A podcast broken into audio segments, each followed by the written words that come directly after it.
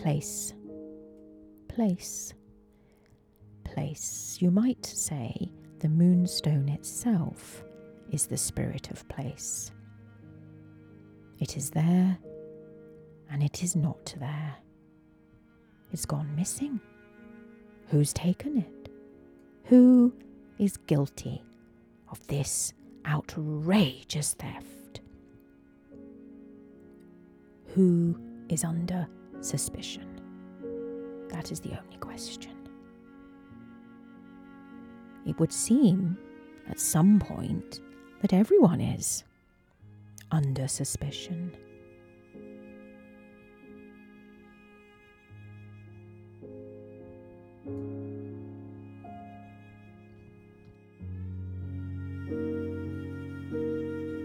A reading life, a writing life, with writer and teacher Sally Bailey.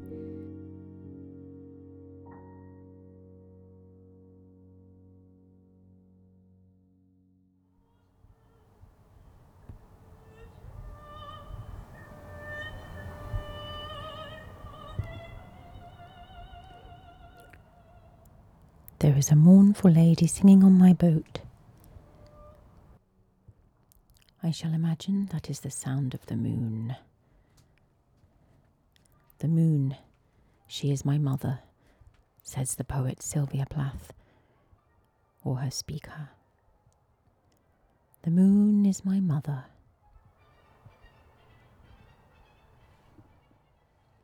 But there is no moon tonight. The cloud is a thick, dark blanket. No moon. The moon is on sabbatical. She does not come out on a Monday night. It's her night off. The moon, always feminized, always a woman. Diana. Diana, goddess of the hunt and the moon.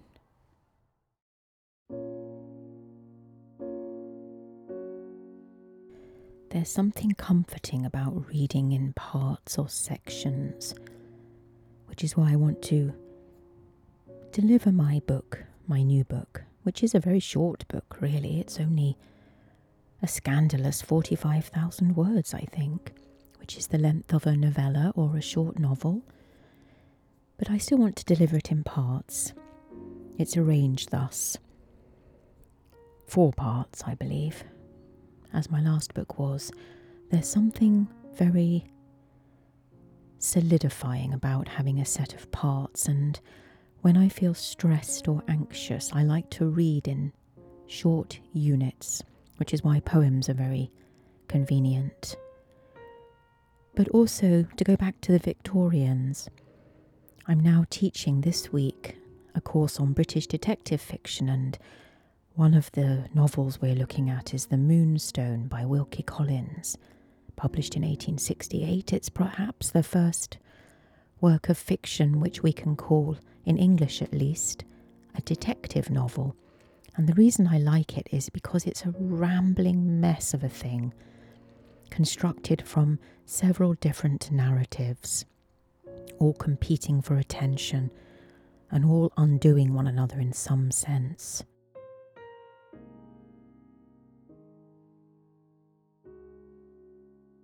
And all you really need to know in order to understand the world of Wilkie Collins's detective novel, The Moonstone, is that there is a very large diamond that's gone missing. The main narrative comes from the steward of the house called Gabriel Betteridge, and I should say that it takes place in a rather remote country house in Yorkshire. We don't have a great deal of knowledge about the place, not the actual location, but the house itself takes over, and much of the action seems to take place around doors and windows, as happens in many a Gothic novel, and I think that's why I like it. I grew up in a house where doors and windows never properly closed because the latches were broken or the door handles were broken, or someone had kicked the door too hard and The stopper no longer worked. And The Moonstone by Wilkie Collins, which I did not read as a child, I read as an adult, is a bit like a broken down house with lots of drafts and broken windows and faulty doors and rusty hinges. And I'm just now looking at what is called the first narrative of the second part, and it's almost as though someone has just given me a whole bundle of papers and said, Well, that's the end of that part, here's the beginning of this part. And this part is told by a character called Miss Clack, C L A C K, Miss Clack. And it soon becomes quite clear that Miss Clack is the kind of person we're supposed to feel sorry for. She's rather pious, but at the same time, she elicits pity from us because she's rather a bore. She's a religious bore.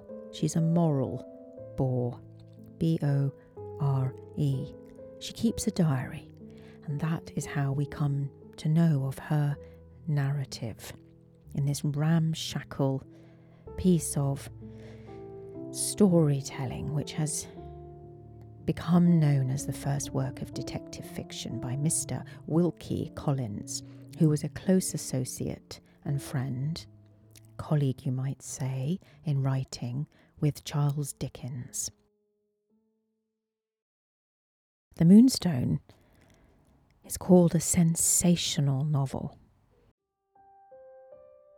is a sensational novel, meaning that it explores feeling, heightened feeling, events that provoke heightened feeling. And so the language of emotion runs all the way through it.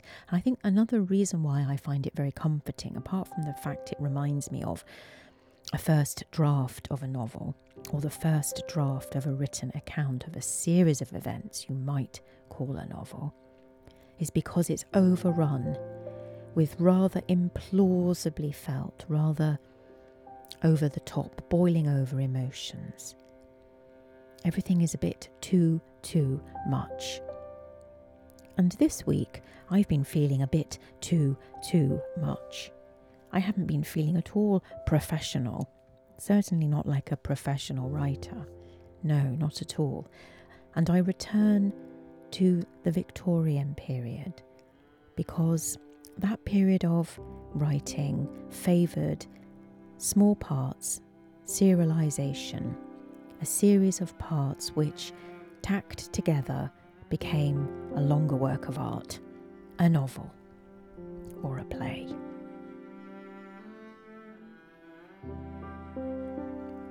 And I think I like Wilkie Collins because you can almost see the stitches, the rather crude, poorly formed stitches, to go back to the language of the seamstress.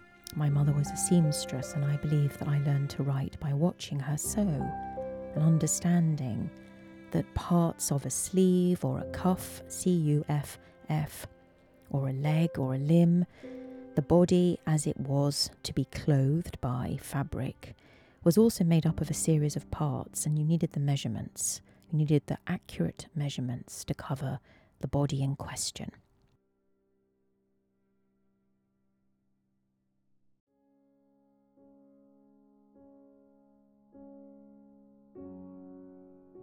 Cuff, the word cuff, the word collar, the word seam, S E A M, the word hem. This was the language of my childhood, and it was the putting together of a series of parts and if you got those parts right, then you would have something like a coat or a blouse or a skirt or a jumper or a pair of trousers or a pair of shorts or a dress which might fit. And there's something about the world of fabric and clothing which is all over this particular novel the Moonstone by Wilkie Collins, which is not afraid of showing its partiness, its sections, its thrown togetherness, its seams, S E A M S, and the breaks in the seams, and the line of the hems, which I find comforting. Nothing is perfectly sealed off. There's always another narrative part which is about to interrupt another part, a bit like voices overlapping. Polyvocal, you might call it. Many voices interrupting, speaking all at once, hustling and bustling and trying to find a place for themselves, trying to become the protagonist who discovers the truth. And I'm interested in the variegation of truth, the variable nature of truth. Truth is always variegated, like the colours of leaves in the autumn. You say, There's a red leaf, and you pick it up and turn it to the light, and it isn't red, it's russet orange, it's brown, it's yellow, it's turning green around the edges, where the light hasn't yet got it. The sunlight, that is. So, yes, the truth is always variegated and various, depending upon who you ask.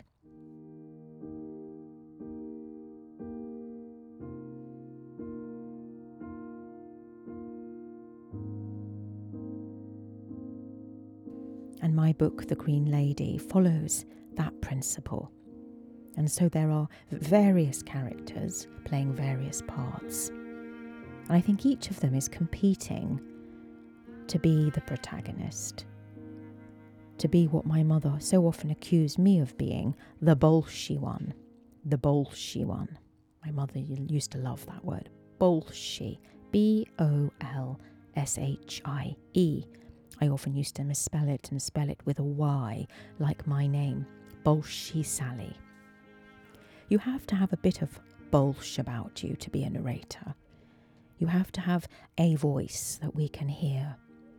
You have to be able to assert yourself. And indeed, one of my students was explaining very intelligently this week that one of the characters in the Moonstone, really all that he does is offer a series of assertions.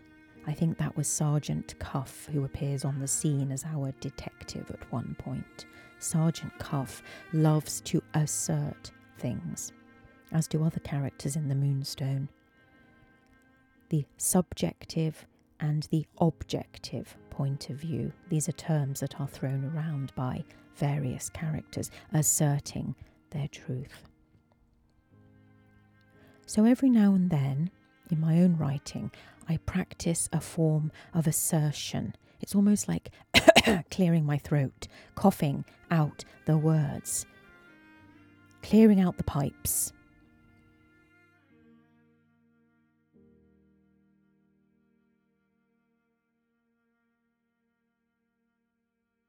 I am haunted by the idea of becoming old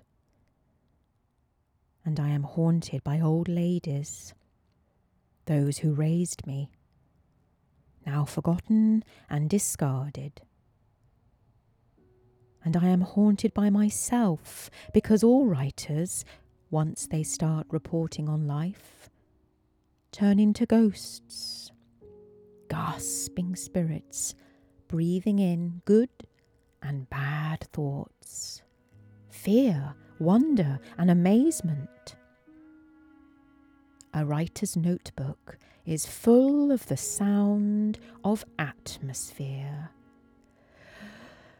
Lungs, lungs, sucking up the air. Atmosphere, atmosphere. That's what I I want to capture atmosphere. The sound of my own fear as I write, because a writer is always afraid that what she writes won't be good enough. Simply won't be good enough. And so she presses forth through the atmosphere, which is the sound of her own fear.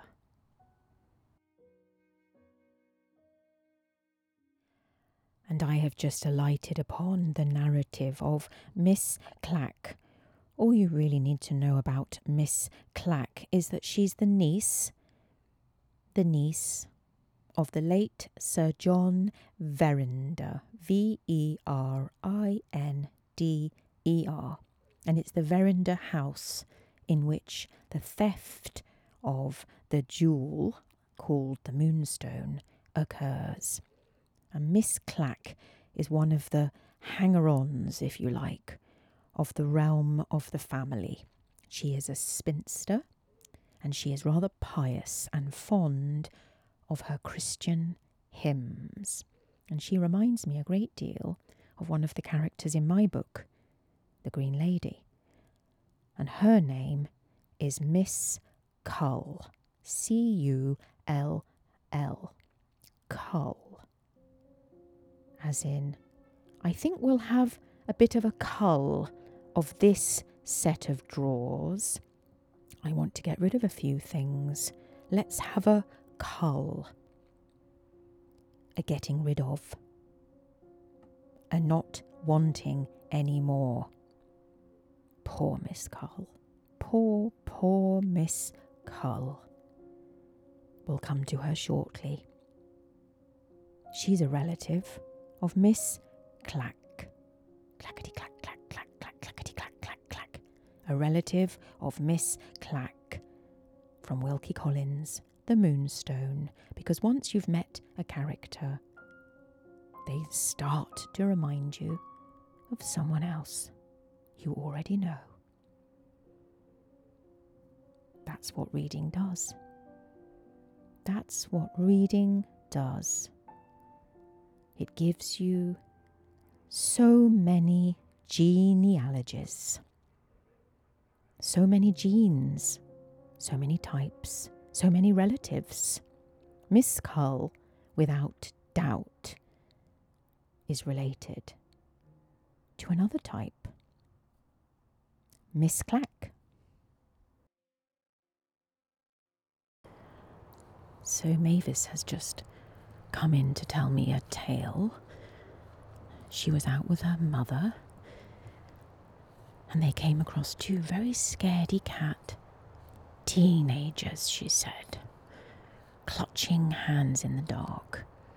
And these two teenagers asked Mavis and her mother, Would you be able to walk us home in the dark? Because we're terribly scared.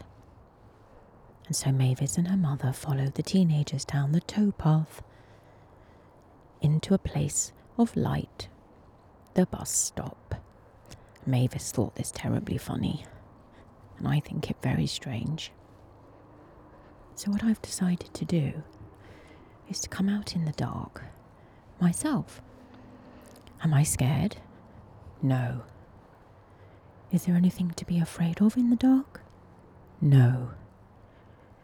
Are there any wild things out to get me? No. Only this tree.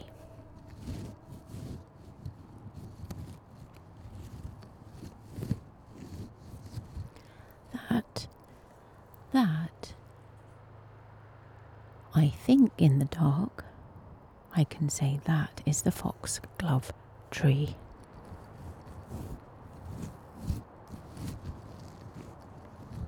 His branches are hanging low and tender, but everything feels very succulent, even though it is October. And really, I should be wrapped up inside with a fire on, but it must be about 14 degrees out here, I'd say. I'm walking rather gingerly through the dark, not because I'm scared, of course, but because I'm trying to pay attention to the outline of the tree in front of me.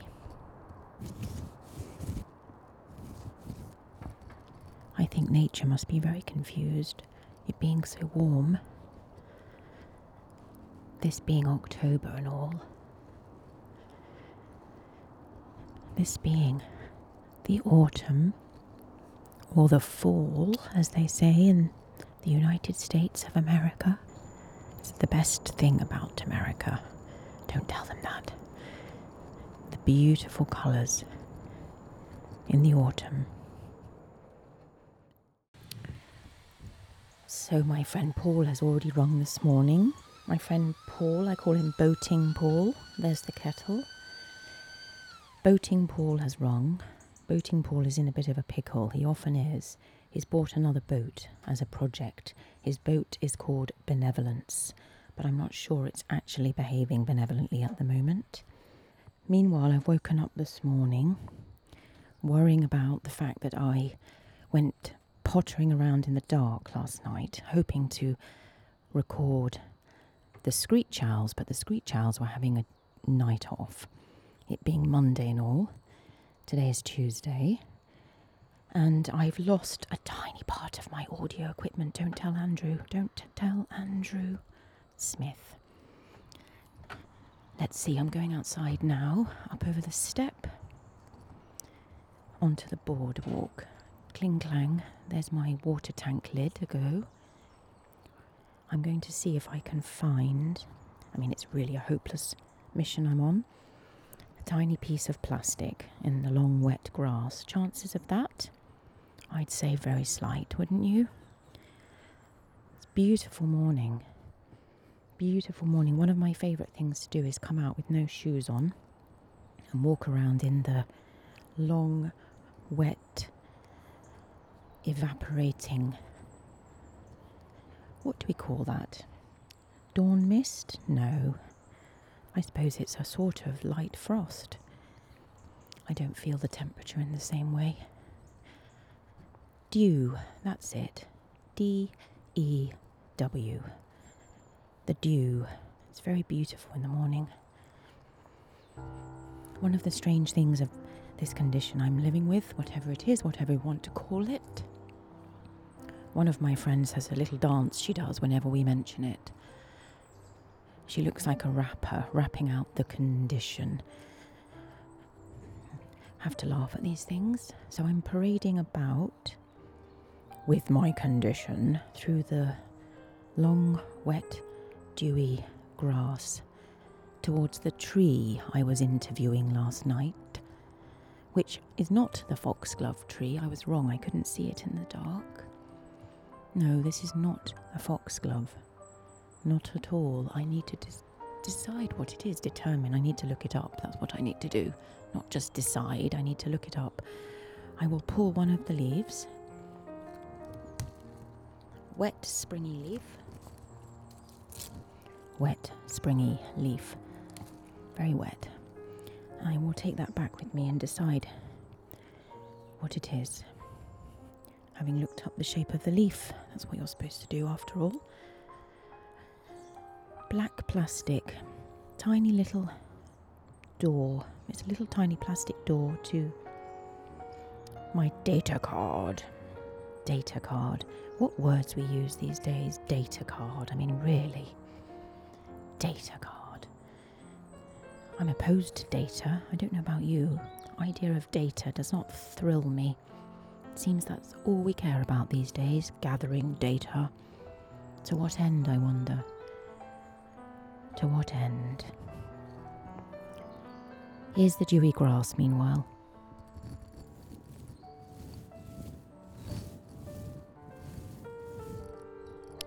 Very wet and long. What's the difference between dew and frost? I suppose dew comes in the warmer months, and frost comes when it starts to turn cold, which it has not yet. It most certainly has not. The Himalayan balsam flower is still out, which I know is a much loathed plant. It takes over everywhere. Pernicious, pernicious, pernicious but I rather like it, and the bees also love it. And it's nestled up next to my boat windows, and I watch the bees sup, to use a verb Emily Dickinson loved sup nectar from their cup. Sup nectar from her cups, the Himalayan balsam flower. We say Himalayan but actually it's not correct. Himalayan. Far more beautiful. Himalayan. I've never been to the Himalayas. Have you? So now I'm back on the boardwalk, and of course, I haven't found my little black plastic door. That was always going to be a futile effort. I shall put Maeve onto the job, aka Watson, to my Sherlock later when she's back from school. There will be a reward, Maeve. There will be a reward. There will be a reward. Back inside the boat I go. Down my step. Wipe my feet on the mat. Not very effective, but never mind. And now it's time for tea. Now it's time for tea.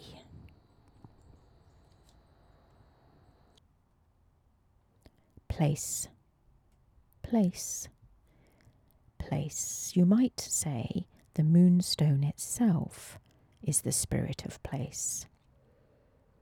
It is there and it is not there. It's gone missing. Who's taken it? Who is guilty of this outrageous theft? Who is under suspicion? That is the only question. It would seem at some point that everyone is.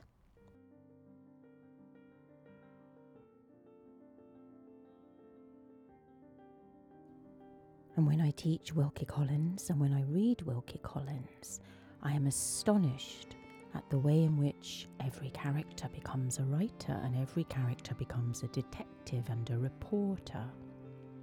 And I see all those bundles of papers which poor Detective Cuff has to carry around with him.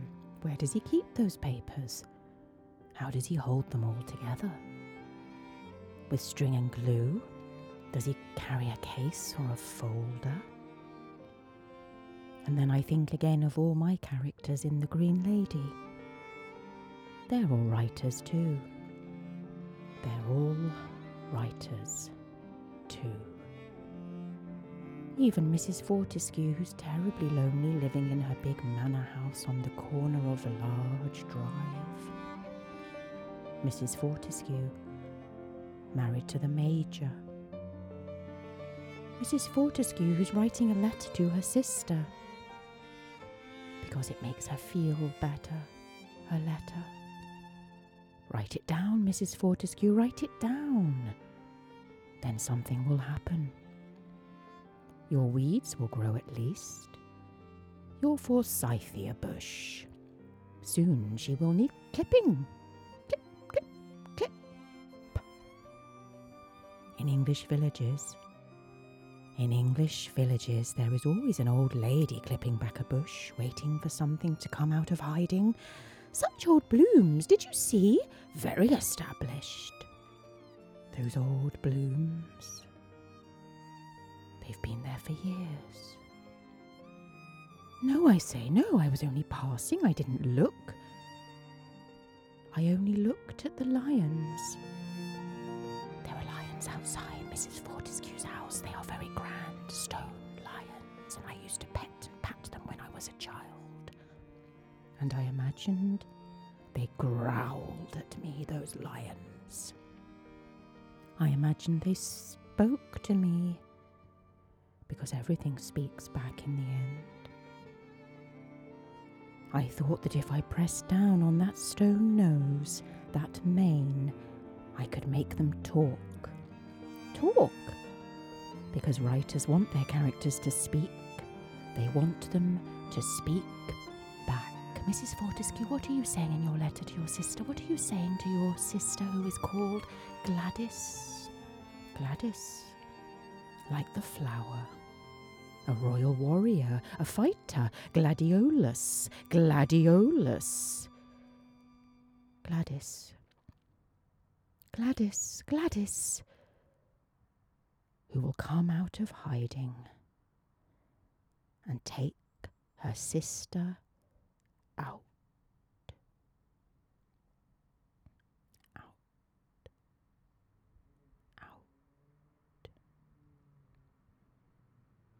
It's human nature to conceal, though, because the truth hurts, but we all want some of it, don't we? We all want some of that truth. Bitter, bitter truth, salty, sweet. Bitter truth, salty, sweet truth. We want to gorge upon it until our lips sting and our eyes pop open. The truth, the truth, there she is. Verity, verity verity. All my life I have been looking for verity. But she is buried, verity. She is buried at the bottom of the garden in the Agatha Christie story I read when I was eight or nine or ten. Verity is buried under a plot of soil beneath the ground, and her body is covered in pink polygonum flowers. But we want our mystery. We all want our bit of mystery. We all want to see the body of Verity lying out. There, there she is, under the pink polygonum flowers. Pull her out, pull her out. We want our mystery. We want our verity. We want our novel, and I have written a novel. I have written a novel. It is a novel of sorts, of sorts. It is called The Green Lady. It is a novel of sorts. It is a novel way of writing, I like to think, a kind of biographical mystery. Mystery, how many have you taken out? I have taken out three this week from the library, from the library, and you may well ask, what is happening? What is happening in the mystery we call life? What is happening now? What is happening now? What on earth is going on here? We ask Verity. But we cannot ask Verity because she is buried beneath the ground. And you, you are the writer after all, and now someone is knocking at the door. And you, you must tell the policeman what it was that happened.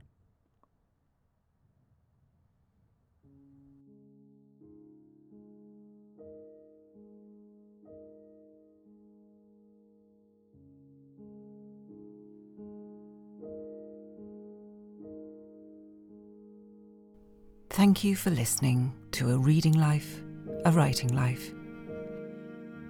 If you've enjoyed this podcast, please like it, give us a review, or mention us to friends or on social media. Thank you.